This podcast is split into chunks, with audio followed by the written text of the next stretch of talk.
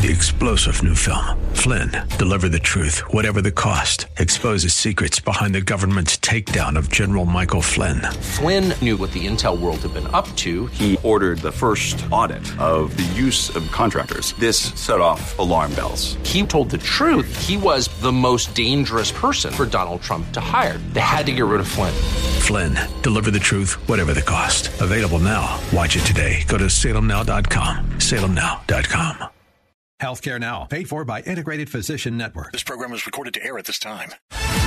Welcome to Healthcare Now with your hosts Larry Jones and Dr. Mark Chaet. Want to become an educated healthcare consumer? Then join our discussion about all things healthcare and understand how to navigate our complex U.S. healthcare system. Now, let's join our hosts in the Healthcare Now studios.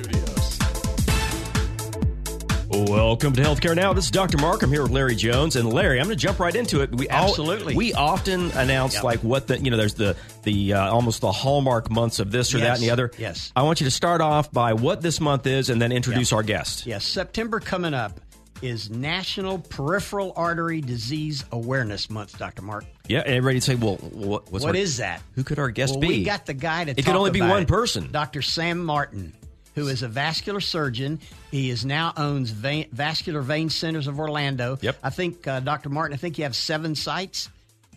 Yes, sir. And the beauty of it is, Dr. Martin was just inducted into the 2023 Orlando Magazine Physicians Hall of Fame.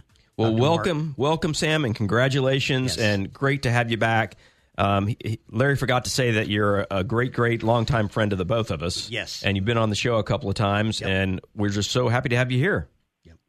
Well, Mark, I tell you, it's an honor, and I'm very humbled always because, one, Larry, you have always been such a strong patient advocate and a tireless fighter for the independent practice of medicine. And, Mark, you come from a very distinguished career in pediatric surgery on the front lines every day, and now are moving over to education, giving this younger generation, hopefully, the practical perspectives to patient care and what it's all about. So I really, really uh, congratulate the two of you for continuing to stand up for medicine as we know it or used to know it, and hopefully uh, patient oriented uh, health care.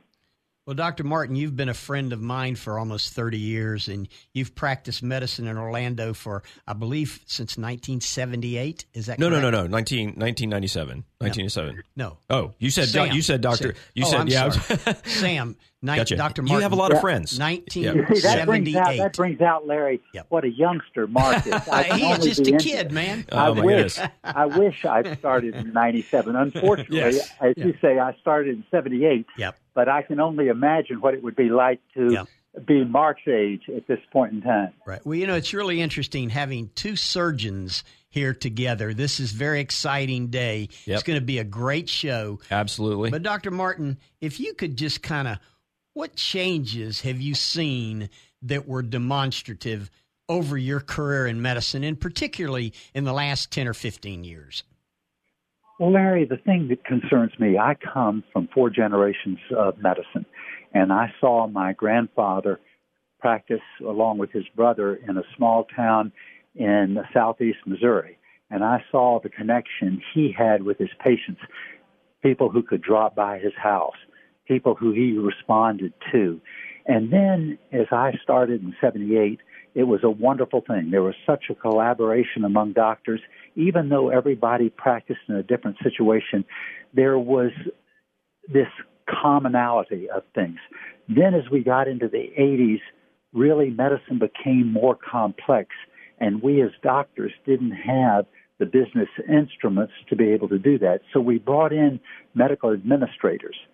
Yes, that was good, but what happened is they started taking an ever more powerful role, first as our advisors, and now, unfortunately, they control and frequently don't even pay attention and don't even, uh, if you will, communicate directly with us.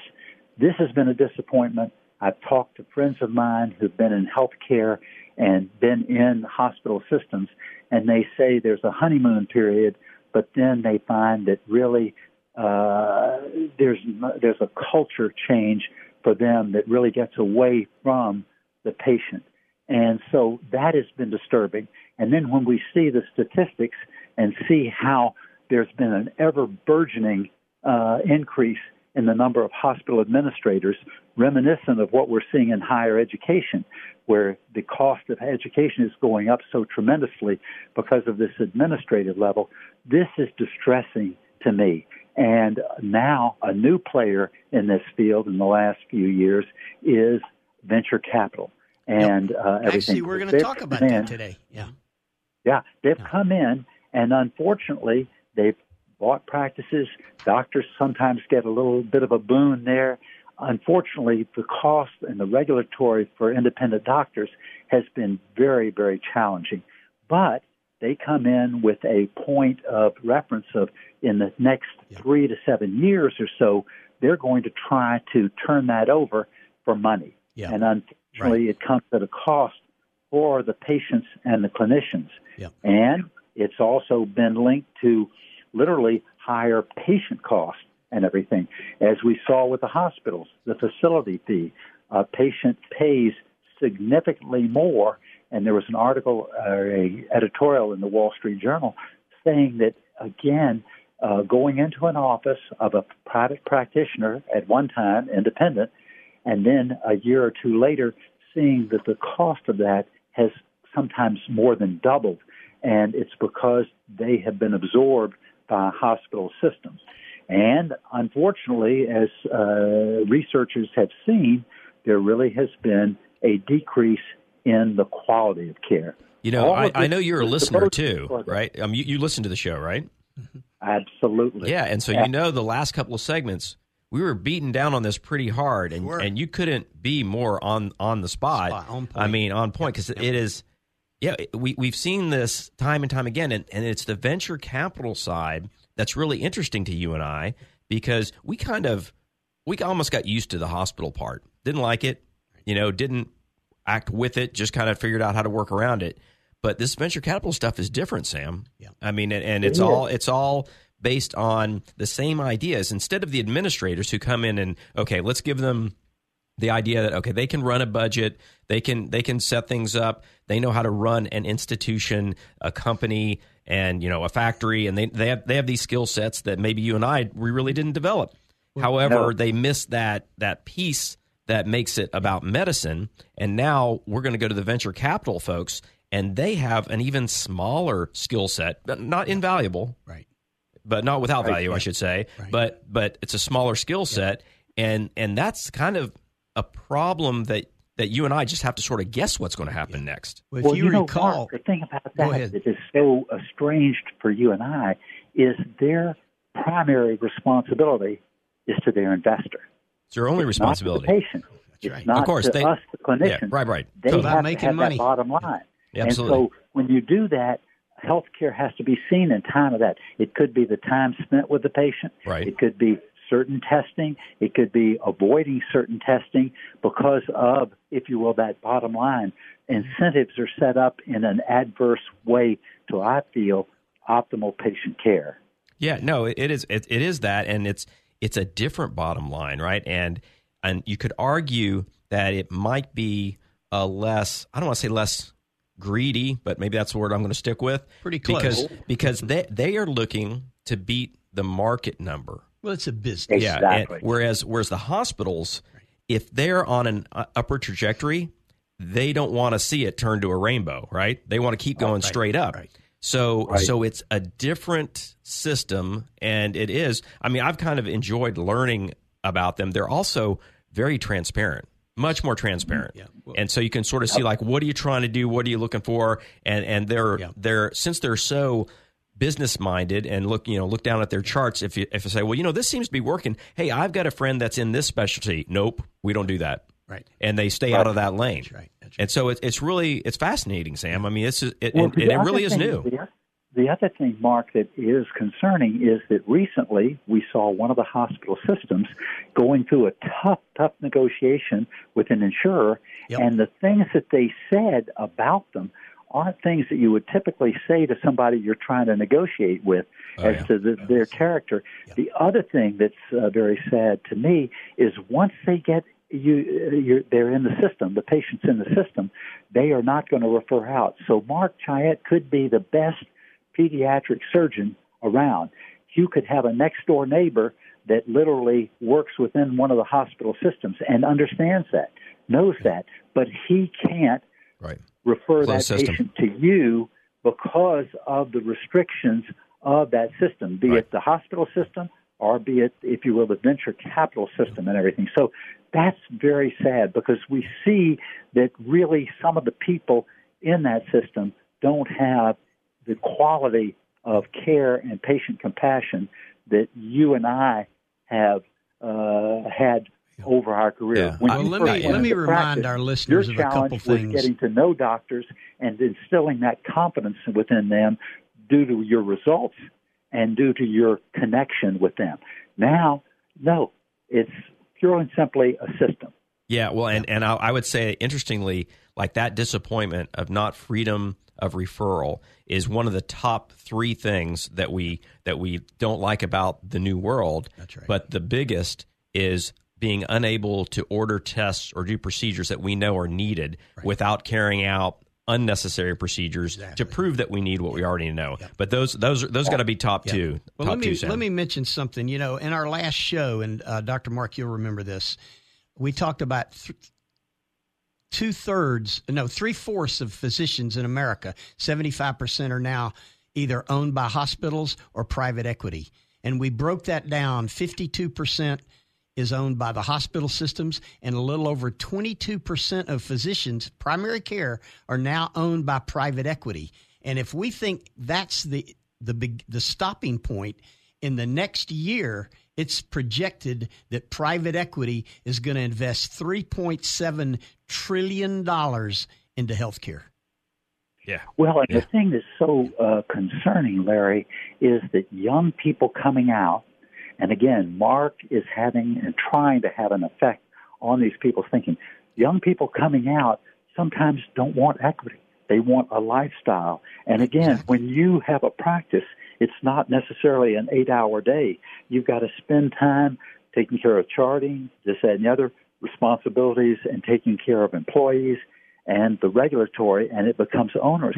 They say, hey, I want to check in, I want to check out. And so many, often the mentality is one of, hey, come five o'clock, if I'm not on, I'm out of here. Yeah. And irregardless of whether I did an operation on this person earlier in the day, I'm on a shift. I'm out. My partner can take care of that. And you and I know, No, we Mark, never did that that. really no one takes care of the patient like the guy that operated on him, and no one is, is as invested in, in their heart and their mentality as the guy that did the operation. No, So that that is so that true. So true. It's hard to reach doctors uh, after hours. Uh, they set up a barrier to that. Some of these younger doctors, it's very disappointing. No, it is, and it's one of those those challenges that when we come back, I'll talk about a story about a colleague of ours who came to me with a business plan, and I thought that's not going to work, and it definitely worked. But we got to take a break. We'll be right back. Yeah. You're listening to Healthcare Now, the truth about U.S. healthcare. We're going to a break, and when we come back, we'll continue our discussion on all things healthcare with Dr. Mark and Larry. Navigate the healthcare process like never before. It's Healthcare Now with Dr. Mark. And Larry Jones Join us at 7 o'clock Thursday evenings. for a great discussion on all things healthcare. Healthcare Now, Thursday nights at 7. And now Healthcare Now Extra, Saturdays at 11 a.m. Only here on The Answer. Take the answer with you wherever you go. TheAnswerOrlando.com. Tune in, iHeart, and Audacy.com. News, opinion, passion on the go. AM 950, FM 94.9. The Answer. Welcome back to Healthcare Now, the truth about U.S. healthcare. And now let's head back into the Healthcare Now studios with Dr. Mark and Larry. You are back in the Healthcare Now studios. I'm Dr. Mark. I'm here with Larry Jones and our very famous now guest, Sam Martin. Sam, so great to have Mr. you Hall again. of Famer? It, doc, Dr. Hall of Famer to you, Dr. sir. Hall of yes, Famer. Indeed, That's right. indeed. Please. Thank please, you very guys. much. No, it's good stuff. So, uh, Larry, Larry brought something up. I'm going to let Larry just pitch it. Yeah. What Um, today is? Yeah. today, uh, the, well, the month is National Peripheral Artery Disease Awareness well, Month. In September, yeah. Yeah, September. And before we get into the, the day, let's go back to Dr. Martin. Let's talk about peripheral artery disease. I know that, you know, in your vein clinics, you've got a mantra healthy legs, healthy life. You want to talk a little bit about peripheral artery disease? Yes, Larry. Uh, here's the thing about peripheral artery disease. What you're referring to there is atherosclerosis, arteriosclerosis, that affects the legs. Now, the effect of that could be the first manifestation of it is a person walks and gets a cramp in their leg. Eventually, it becomes so bad that they have to stop walking. Mm-hmm. That, in and of itself, can be definitely uh, have an effect on a person's uh, quality of life. But the importance of peripheral artery disease is almost exclusively seen in people that are smokers or people that are diabetics. Okay. There are other causes for it, hypertension. But we know in those groups what we need to do, and there was an article in the New York Times that did an exhaustive research on how in our society now it is being overtreated. And we're seeing people that aren't vascular surgeons, people who ha- yeah. haven't had the background of treating arterial disease and mm-hmm. seeing it over time, people that are interventionalists who are going and doing yep. interventions. Yep. on these arteries. Right. It's been shown that if you t- do medical management, optimal medical management, have the person walking, that they can develop much, much like the uh, athlete in training. When they start off, they can only go a short distance or so at top speed. Mm-hmm. As they become progressively better and train more, they can go longer. The risk of losing a limb due to PAD is less than 5%. By going through that, and that's no surgery, that's just no procedures, that's just training. Now, what about Physical diabetes? But even with surgery, play? even with surgery, it's been shown that mm-hmm. when people are getting atherectomies and some of that, they're setting themselves up for more procedures, a greater potential risk to the leg with that because there could be a sudden occlusion. So that the other thing is PAD, when we look at the legs and see the atherosclerosis in the leg, that is a predictor of coronary artery disease. Right. Right. Or carotid artery disease.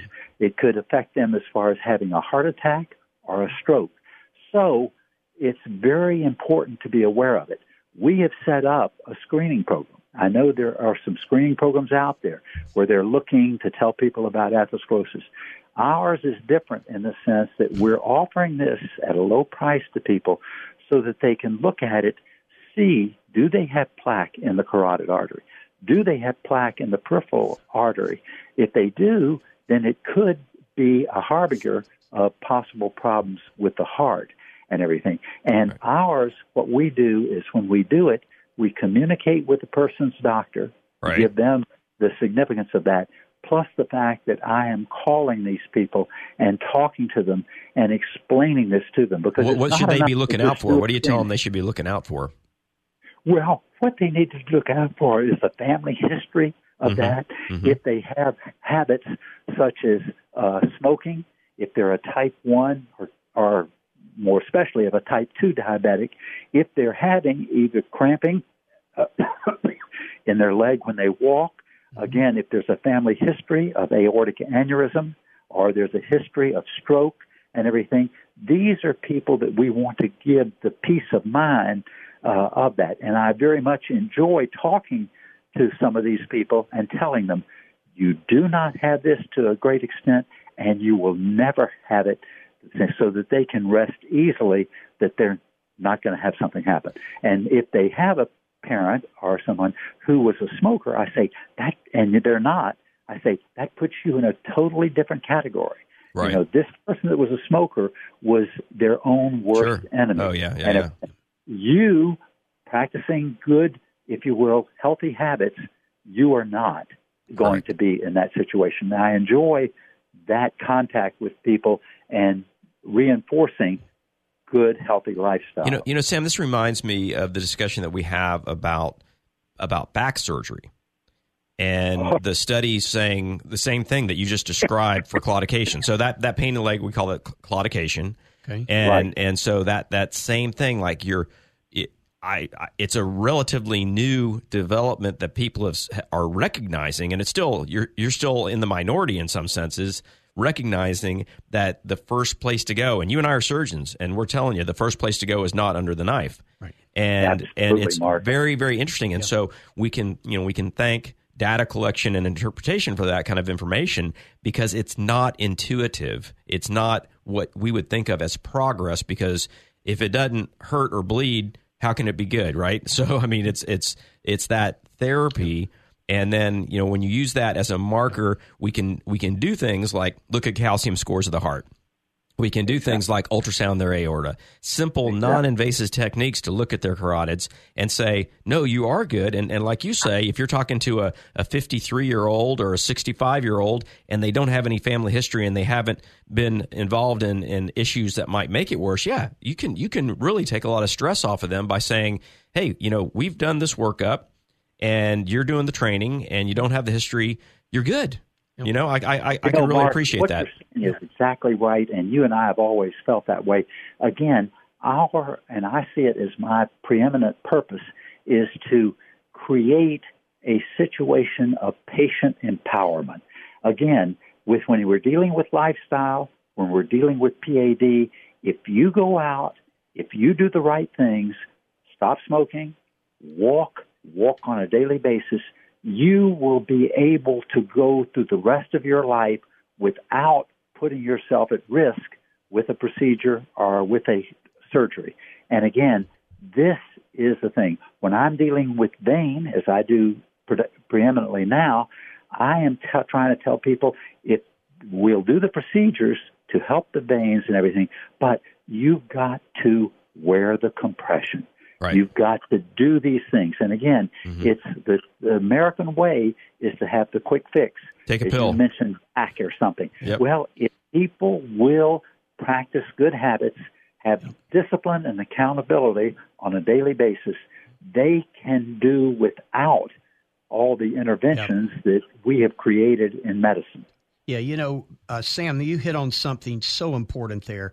You know, we manage thousands of lives in our own value based programs within an organization. And just recently, the CDC reported that six in 10 Americans have a chronic disease, and two in four have two or more chronic diseases. Wow. And the, the point of this is these conditions account for 75% of the entire $4.6 trillion American spend. Well, I mean that's the whole idea between the uh, the chronic management codes, right? Yeah, and exactly. So, so the idea that those are those are the folks that we have to keep after. Yes. But you know, one of the s- stories that I tell my students, I've told my residents, of you know, ever, since day one, is it is very easy for the surgeon to walk in and and do an operation and say, you know, we would say it was an operation for cancer, and the the pathologists say your margins were clear. It's very easy to say, hey, you know, you're good, you don't need to worry about it.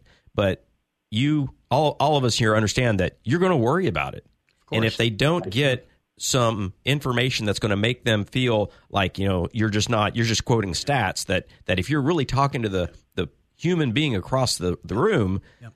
that that goes a long way because it is a big deal it and big and deal. Sa- same way when we we do other successful procedures and you've got to realize what you know think about it if it was you or your family you're going to be you're going to be considering this yeah. in a different way not like yeah yeah yeah you're good take off well i'm walk so it off. glad you brought that up dr mark well, you because know, i my, had a person uh, yeah. one second i had a, a, a very uh, close friend who got an illness and you know what the physician said you'll be good no, no. bad luck yeah, exactly. that's how you got it. Bad luck. Bad luck. Yeah. yeah. Now that doesn't tell you anything. That doesn't help you. no. you know, again, going along with that, as you mentioned, yeah. you brought up the subject of cancer.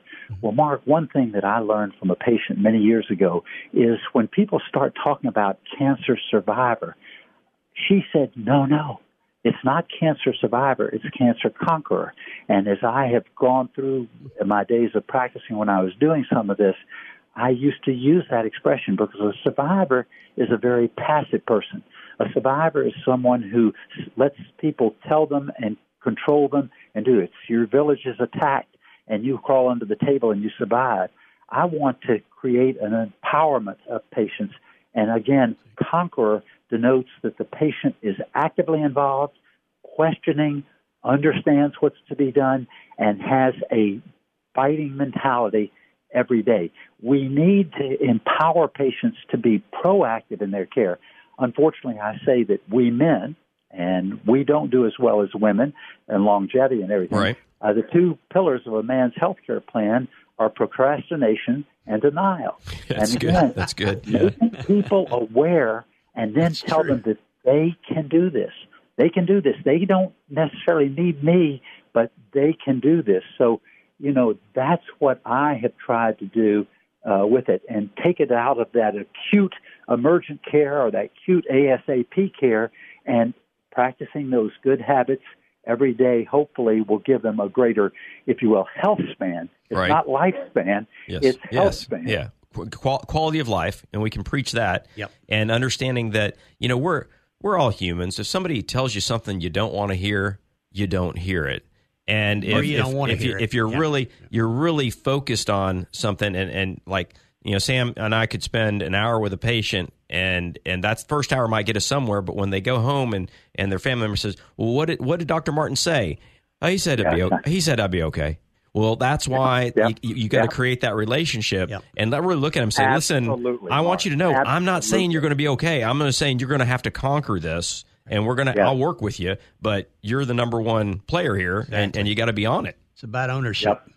Yeah, no, well, that's you know, Mark, great the stuff. other thing that I would throw at you, a little off this subject, I was reading the Journal of the American Medical Association, the most recent edition, and the sad thing that I saw in an editorial was the paradoxical decline of geriatric medicine as a profession. Now, Right. your uh, career has been on the other end of the spectrum, but as you're getting older, you're still a youngster. That going into practice in '97, oh my God, I could only wish. Well, here But I'll throw this at you. I have uh, I have geriatricians in my in my college, so so that, that I Well- work with. So that's an it's an important clerkship we have. So go ahead. Well, here's the thing that's very interesting, Mark. In this, they were pointing out that we've seen a decline in the numbers of geriatric uh, trained uh, Yeah, doctors. There's been a significant decline in the last 20 years in the numbers. And we're finding that those that go through a fellowship put them themselves in a position where they're earning 9% lower than a general internist, 14% lower than a hospitalist Right. and the fact that young people going into it do not really want to do it because they feel that they're dealing with people who are compromised, many times mentally and physically, and they just don't want to do. They see, if you will, elderly as being insignificant or a burden. Foreign, And yeah. that's sad that they don't have that sense of social responsibility. I'm glad to hear that you're trying to emphasize it because Yep. some of the funding for the research and everything has just gone away. Some of the foundations uh, they mentioned in this article too that were very much involved have gone away, and the fact that it is, uh, you know, these are sometimes high risk people. They have frailty. They have mental situation. You know, they need that, as you say, that doctor friend who connects with them and can connect It's with got the family. got to be about had with relationship. Back with more healthcare now soon. You're listening to Healthcare Now, the truth about U.S. healthcare. We're going to a break, and when we come back, we'll continue our discussion on all things healthcare with Dr. Mark and Larry.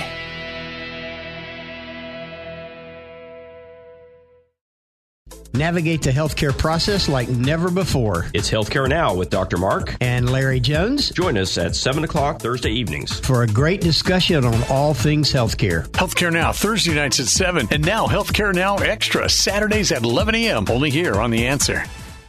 Take the answer with you wherever you go. TheAnswerOrlando.com. Tune in, iHeart, and Audacy.com. News, opinion, passion on the go. AM 950, FM 94.9. The answer. Welcome back to Healthcare Now, the truth about U.S. healthcare. And now let's head back into the Healthcare Now studios with Dr. Mark and Larry. Welcome to Healthcare Now. This is Dr. Mark. I'm here with Larry Jones, and we are blessed with the presence of Dr. Sam Martin, who's been on the show before. We just uh, finished, finished doing some segments with him. Yes. And Sam, uh, we're going to talk about a little bit about who he is. Larry's going to do a little Yep. intro, and I'm going to Yep. state that he's actually calling us from his office. Yes. And as soon as a patient needs his help, he'll be signing off. So right. we appreciate your time. We might be able to get through a half hour, but we'll we'll take whatever we can get, Sam. Yeah. Well, Dr. Martin, we appreciate your time, uh, particularly when you're actually seeing patients during the day. Dr. Martin is a vascular surgeon here in Orlando. He owns an entity, seven offices called Vascular Vein Centers of Orlando. He's practiced in Orlando for 45 years, Dr. Martin. Fantastic. And Dr. Martin was just inducted into the 2023 Orlando Magazine Physicians Hall of Fame. That's awesome. That's Congratulations to you, Dr. Martin. Knowing you've been a friend for 30 years, you deserve every bit of that.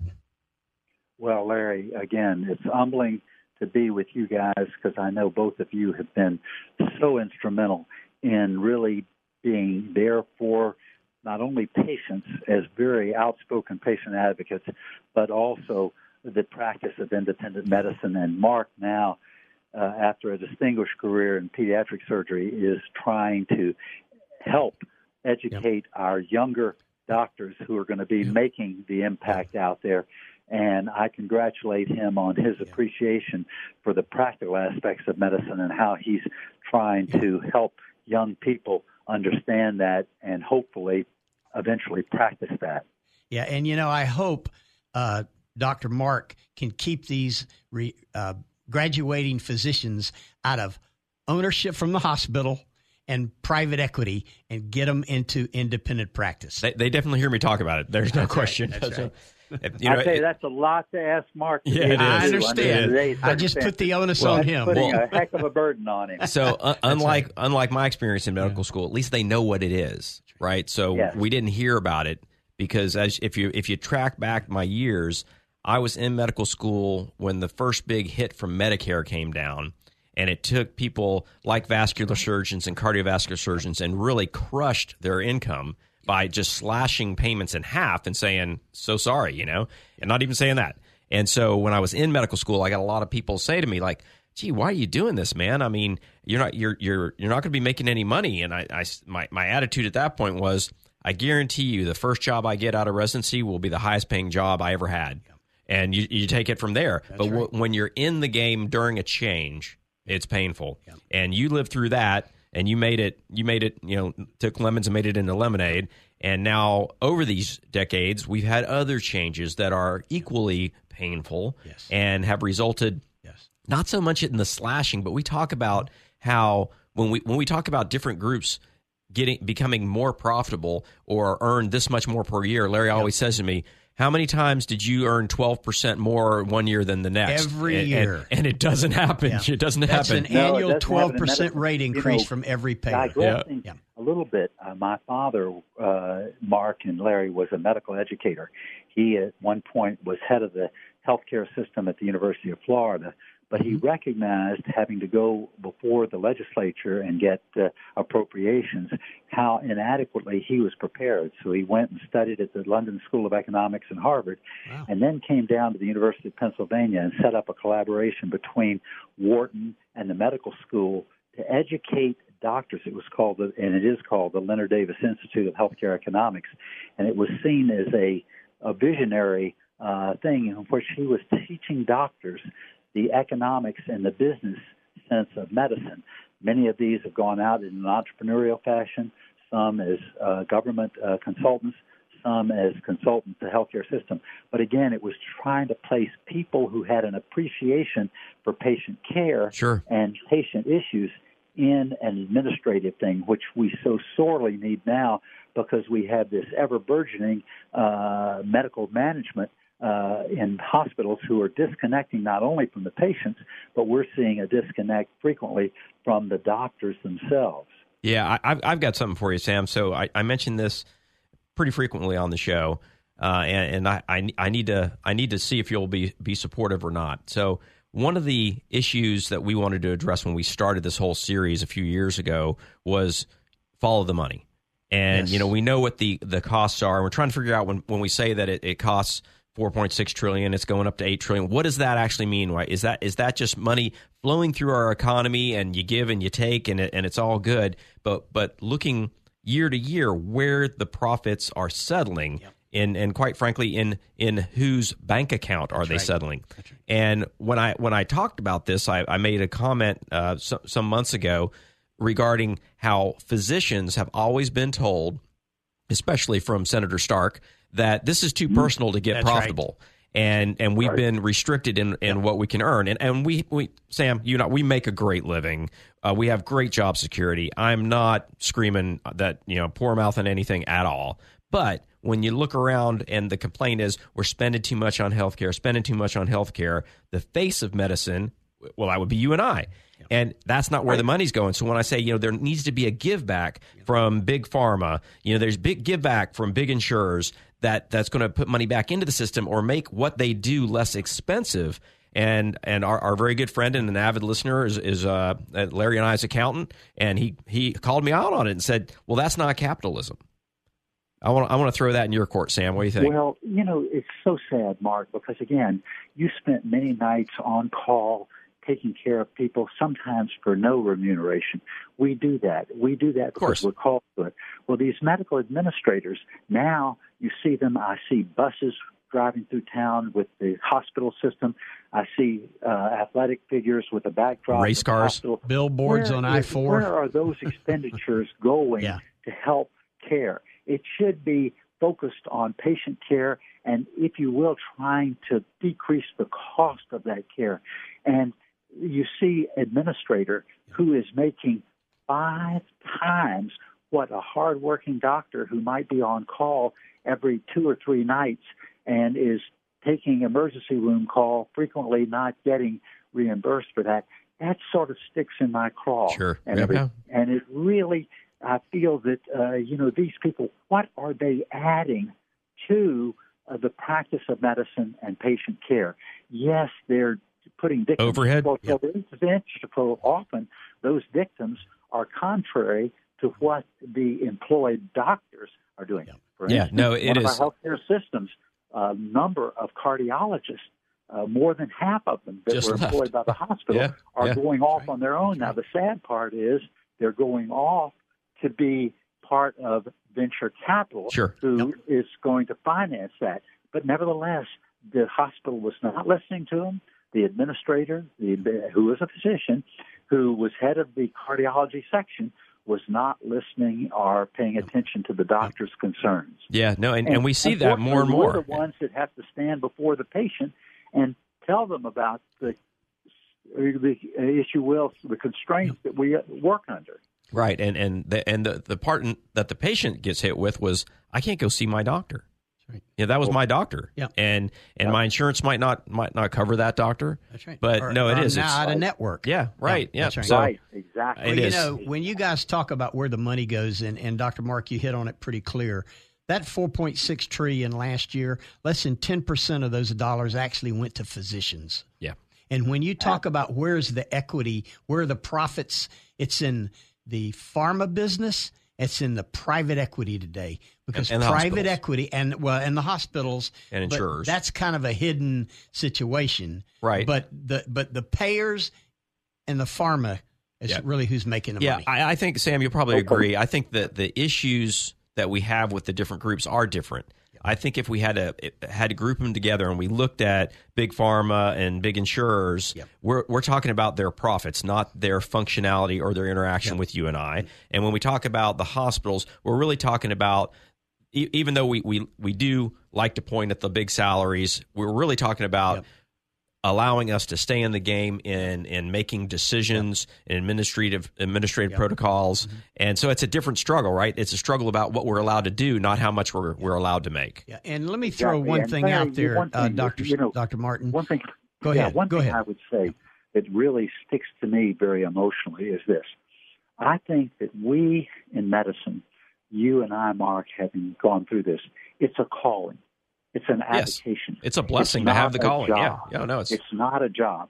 And again, I want to be practicing in my 90s if God is willing and will uh, allow me to be cognitively okay. But as we look at doctors, as you look at doctors that you've worked with, Mark, you judge them on the basis of what they do and the way they relate to patients. You don't judge them. A, uh, a marker of success as a physician. Have you ever seen a physician uh, exclaim that, "Oh, he made millions or he made this"? Nobody ever judges a doctor by how much he makes. Nope. And some of those that make a great deal are sometimes held askance, not through jealousy, but because they have milked and built the system. And we see the Yep. people that have done that uh, in treating certain things as we feel inappropriately, they have been able to manipulate and get and have monies as con. Well, let me- let me throw this way out. You and I judge Yeah. a doctor. Right. Yeah, It's Sam, not let like- me throw and we're this one out. Of the only professions that that is true for. Yeah. True, true. You know, when we talk about corporate America uh, in healthcare, two companies in America, Optum and CVS Health, represent almost a trillion dollars in revenue of our 4.6 trillion dollars. Yep, yep. Two companies. Two companies. Optum four, 450 billion and CVS Health just under around 430 billion. And and if you break that down, it's the PBMs that they run. That's right. That bring in the majority of that Yep. because you can say that well, you know, we need health insurance, Yep. and those are those are two big, two of Those the are- four bigs in, in health insurance. and the insurers. other piece of it is specialty pharmacy. Yep. So it is. Huge. It's it is really interesting. Well, Sam, I mean, basically, I this is one of the things. One of those. You know, there's some words that are really loaded words, and what we look for in our colleagues that we refer to is they have to care. Right. They have to give Right. care. They have to Right. care about what they do, and and that's. I mean, that makes them win every time. You know what? And there's there's studies that are going to tell you that they're going to be successful. They're going to get sued less. Uh, they're going to have better outcomes, and and every time they make a new plan, those outcomes do improve. And we're going to go to break, and uh, they haven't called you out of the office yet, have they? No, not quite yet. This All is right. good. Well, if they don't, if they don't yank you out to Yeah. the seat while uh, while we're on break, we're going to have you back for another another Yeah. discussion. We're going to lighten it up a little bit in our next round. Uh, we're going to talk about what is August 24th in America when we come back. I know, but I don't think it's lightening it up. We'll be right back. You're listening to Healthcare Now, the truth about U.S. healthcare. We're going to a break, and when we come back, we'll continue our discussion on all things healthcare with Dr. Mark and Larry. Take the answer with you wherever you go. TheAnswerOrlando.com. Tune in, iHeart, and Audacy.com. News, opinion, passion on the go. AM 950, FM 94.9. The answer. Navigate the healthcare process like never before. It's Healthcare Now with Dr. Mark. And Larry Jones Join us at 7 o'clock Thursday evenings. for a great discussion on all things healthcare. Healthcare Now, Thursday nights at 7. And now Healthcare Now Extra, Saturdays at 11 a.m. Only here on The Answer. Welcome back to Healthcare Now, the truth about U.S. healthcare. And now let's head back into the Healthcare Now studios with Dr. Mark and Larry. Uh, You have found Dr. Mark and Larry Jones in the Healthcare Now studios. We're here with our longtime friend, Dr. Sam Martin. And I tell you, Sam, it's been a it's been a good series of discussions we've had. Always Yes. love having you. Thank you so much. And Larry, Larry said he's going to lighten it up. I'm going to go ahead and throw him under the bus here. And Yep. and when the listeners see how Larry lightens things up, Yep. they're not going to invite him to a party. Yeah. August Yeah. 24th today is known as America's sickest day of the year, Dr. Mark. There you go. Your invites just got Now yanked. again, that you know, if Larry considers this light, this isn't the kind of medicine you and I. I know, let me, I know. let me tell you why it's light. Makes us shudder. I'll have to see what where Okay. Larry sees Well, the light. let's let him follow that. up. Yeah, Yeah. let me tell you why it's light.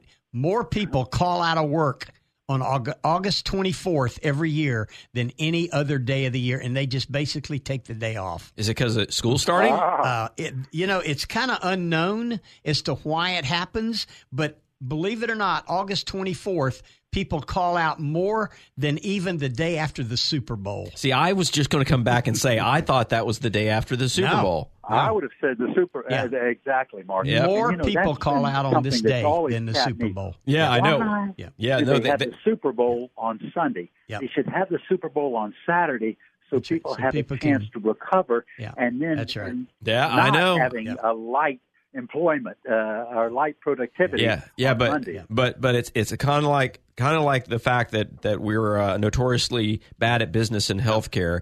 It makes a whole lot more sense because Sunday night programming makes no money except right. on Super Bowl Sunday. That's right. and on Sunday night football. There's and nothing so on. They're, they're, there's no, nobody's going to watch it because There's you know nothing why they're going to go to bed because they go. That's It's right. got to be something important enough, right. like like the Super Bowl to keep people up. Not like a debate either.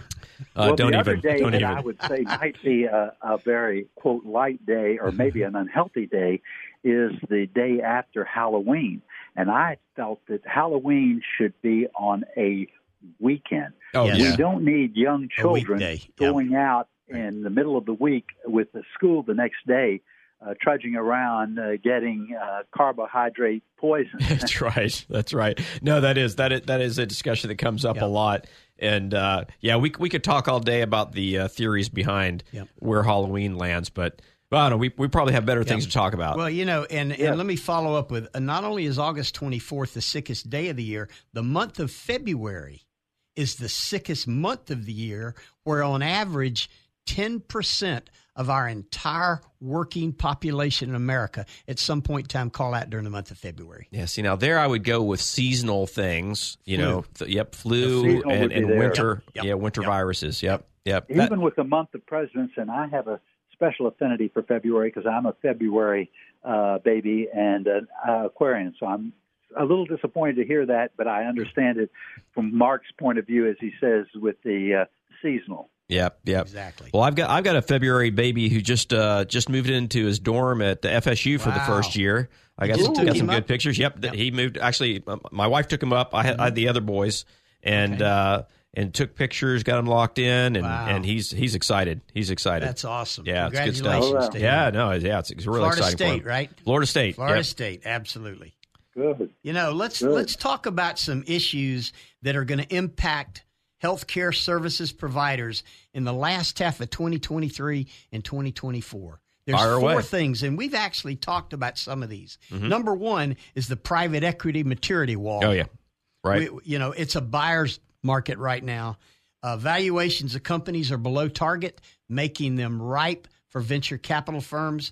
And people like Optum, CVS Health, even Goldman Sachs are scooping in, and that's where that 3.7 trillion is going to go in the Yep, next yep. in the next year. Yeah, that makes sense, and we we have been talking about this a good bit, and it is an economic model that does make sense. And and you know, Sam, we've sort of talked about the feelings that have been created between doctors and administrators and hospitals.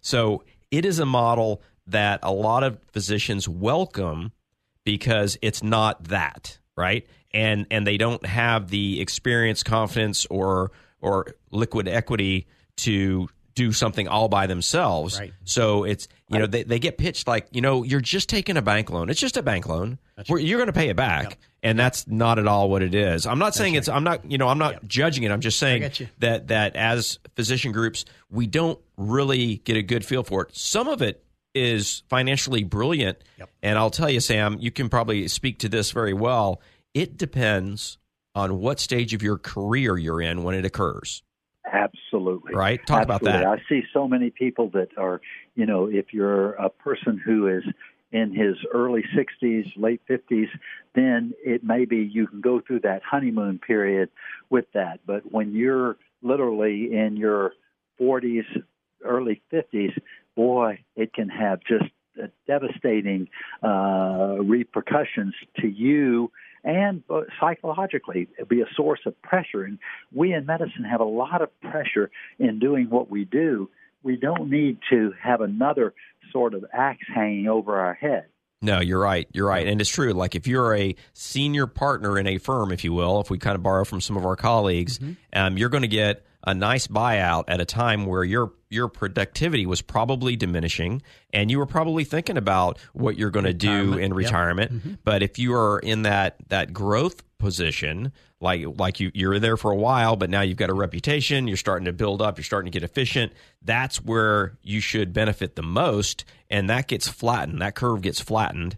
And then if you're brand new out of training, you know it's it's uh-huh. like any first job.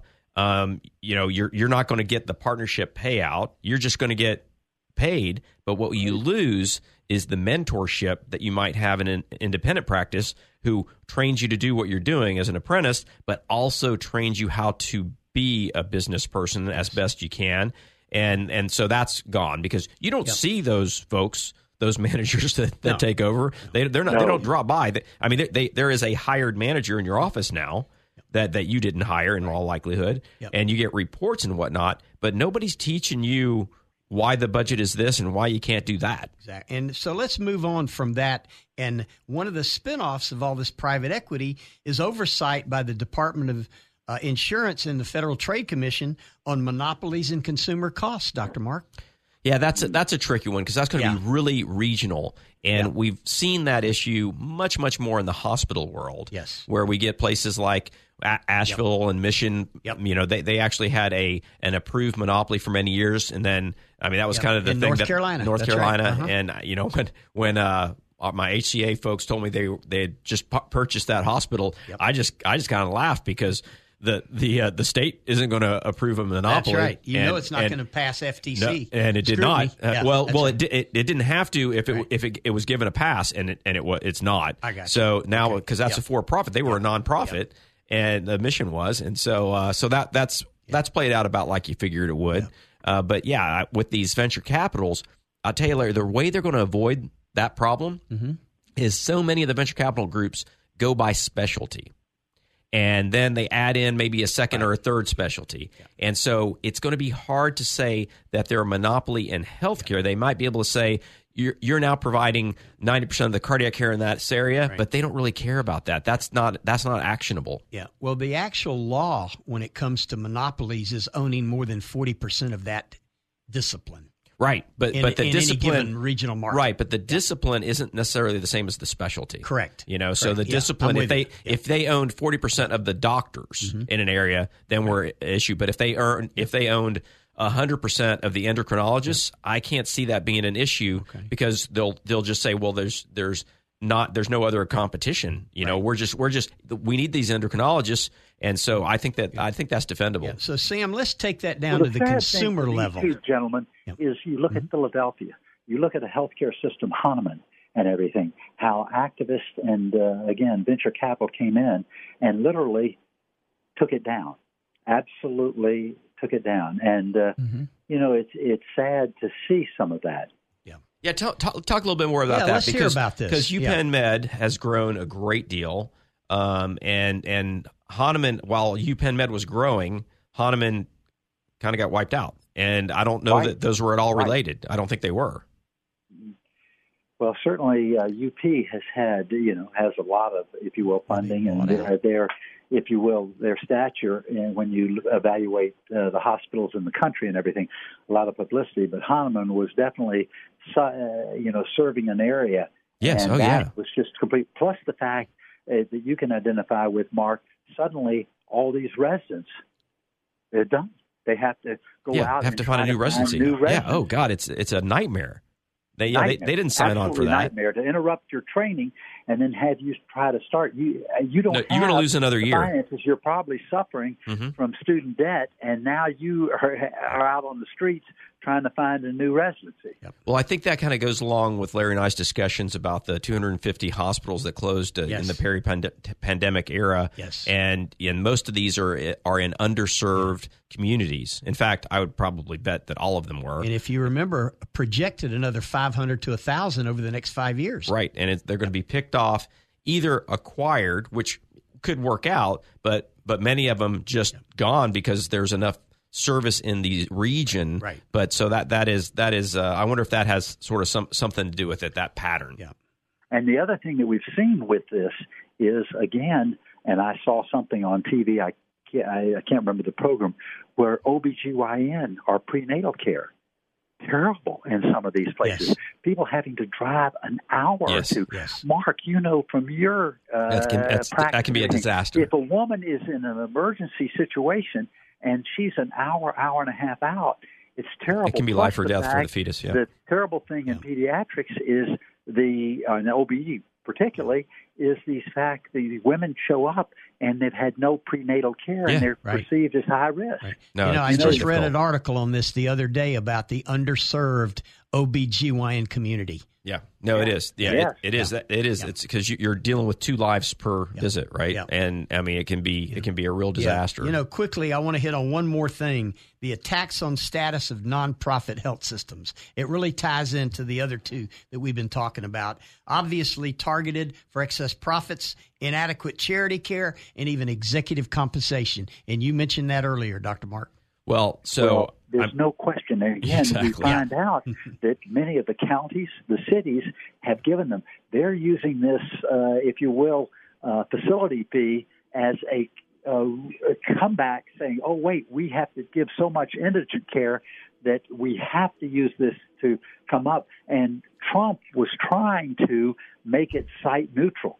If we could have right. site neutral, and then people had to be, if you will, productive and everything, uh, then it would give us, if you will, the independent practitioner, we could, to an extent, compete. But we'll have to see. hard There to is some compete with the legislation out there, Sam, regarding that, but it hasn't uh, really gone through the process yet. Yeah, no, it's going to be it's going to be an interesting to see the, the way to pan out. The we we've had these very confusing discussions about nonprofits and not for profits and what Kaiser's up to. It's kind of an interesting plan. And uh, yeah, Sam, you know, it. You, let's let's let's agree that in your years of practice, one thing that you have seen more of than anything else is change.